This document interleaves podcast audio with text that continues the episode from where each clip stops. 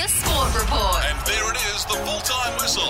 Hello and welcome to the Sport Report's full time whistle, where we call time on the day and give you a wrap up on what's happening in the world of sport. I'm Michael Caruana, reporting live from my home this Wednesday. My first time ever working from home, and boy, could I get used to it. In sport today, and there is some big, big news regarding upgrades to Canberra Stadium, and it's not from the government. Also, talks are heating up as to who will be picked for the New South Wales Origin side. So I'm here to throw my suggestions forward, if Freddie Fittler wants to use them. Plus, it seems only the rich got to attend the Miami Grand Prix. The menu at the F1 race is sending people broke. Everywhere you look, you've probably heard that the big, big budget was today. Oh, and would you look at that? No mention of a stadium at all. It was to be expected though. No one from the government, local or federal, have really shown an interest into the ageing venue that is Canberra Stadium. But maybe we don't need them as much as we first thought. The Canberra Times has revealed today that at least two private investors have reached out to the ACT government to flag their interest in a funding partnership for a brand spanking new entertainment precinct in Civic. While we don't know who these investors are, it's likely they'll fund part of the project, similar to how the deal is in Hobart, where the government will generate roughly $85 million from the public private partnership. Raiders coach Ricky Stuart has previously voiced his disappointment around the government's lack of commitment to a stadium upgrade, with the new stadium, either in Bruce or Civic, still at least a decade away. It's a shame, but hopefully these investors can sway the government's mind around the matter and speed up the process. With the first game of State of Origin at the end of this month, things are starting to heat up for selectors, and none more than for New South Wales, who are hoping to bounce back after last year's series defeat. And many questions have been asked of Blues coach Brad Fittler as to who plays in the halves with Nathan Cleary.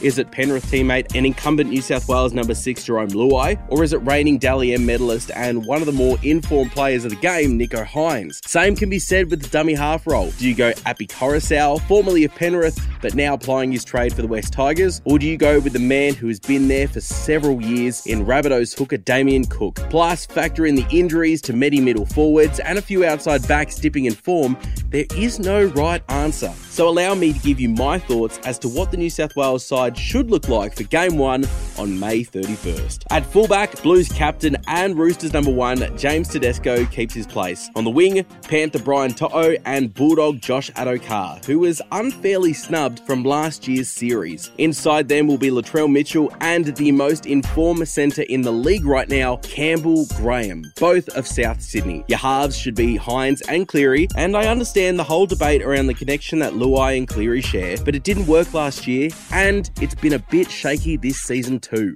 Into the forward line, and the starting prop should be Broncos big man Payne Haas and Eels enforcer Junior Paulo. Damien Cook, your starting hooker. Cam Murray, also from the Rabbitohs, keeps his spot in the second row and is joined there by Seagulls brute Haumole Olakau'atu for his first game in a Blues jersey. Penrith's Isaah Yeo also remains in the lineup. The incumbent lock keeps his position. His former teammate Koroisau starts on the bench and is joined by Tevita Tatola, Tyson Frizell, and Hudson Young from the Rabbits, the Knights, and the Raiders, respectively. If Jake Trbojevic is fit in time, then he takes Frizell's place, and his brother Tommy Turbo is the 18th man. I personally feel that that is the strongest New South Wales lineup that is fit and ready to go. Could it beat Queensland? Is this anything like the side Brad Fittler will choose?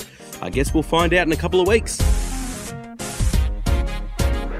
And lastly, people are up in arms over the most recent F1 Grand Prix, and it has nothing to do with what happened on the track. Over in Miami, Max Verstappen took out his third Grand Prix of the F1 season, beating out Red Bull teammate Sergio Perez and Aston Martin veteran Fernando Alonso. And while you may sometimes miss the drivers zooming on past, a lot of people did not miss the eye-watering prices on the menu. A photo of a Wagyu sandwich, I say in air quotes, was posted to Twitter in disgust, with it costing around 62 Aussie dollars.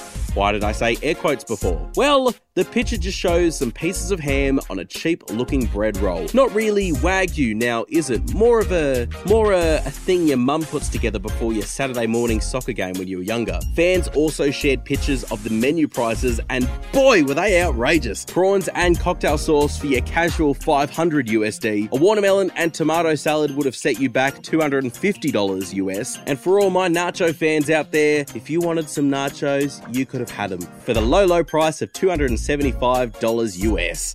Yikes! No wonder Elon Musk and Jeff Bezos were seen in the VIP area. They're the ones that this menu was obviously catered for. For me, Nah, I'll pass on the $350 empanada, thanks. I bought myself a ham and cheese roll from Baker's Delight beforehand, and that will do just fine. And that's it, your day of sport wrapped, right here on the Sport Report's full time whistle. Before I go, a quick congratulations to Canberra, Croatia, and Gungahlin United, who have made it into the second phase for the soccer national second tier selection process. They're two of 26 teams that made it to the next round, with the list ultimately being slimmed down to 10 to 16 teams before the kickoff of the league in March 2024. It's a big step forward for professional football here in the ACT, so fingers crossed we can see both teams make the final phase and be a part of the inaugural second comp. Thanks for listening. I'm Michael Caruana. I'll chat to you tomorrow.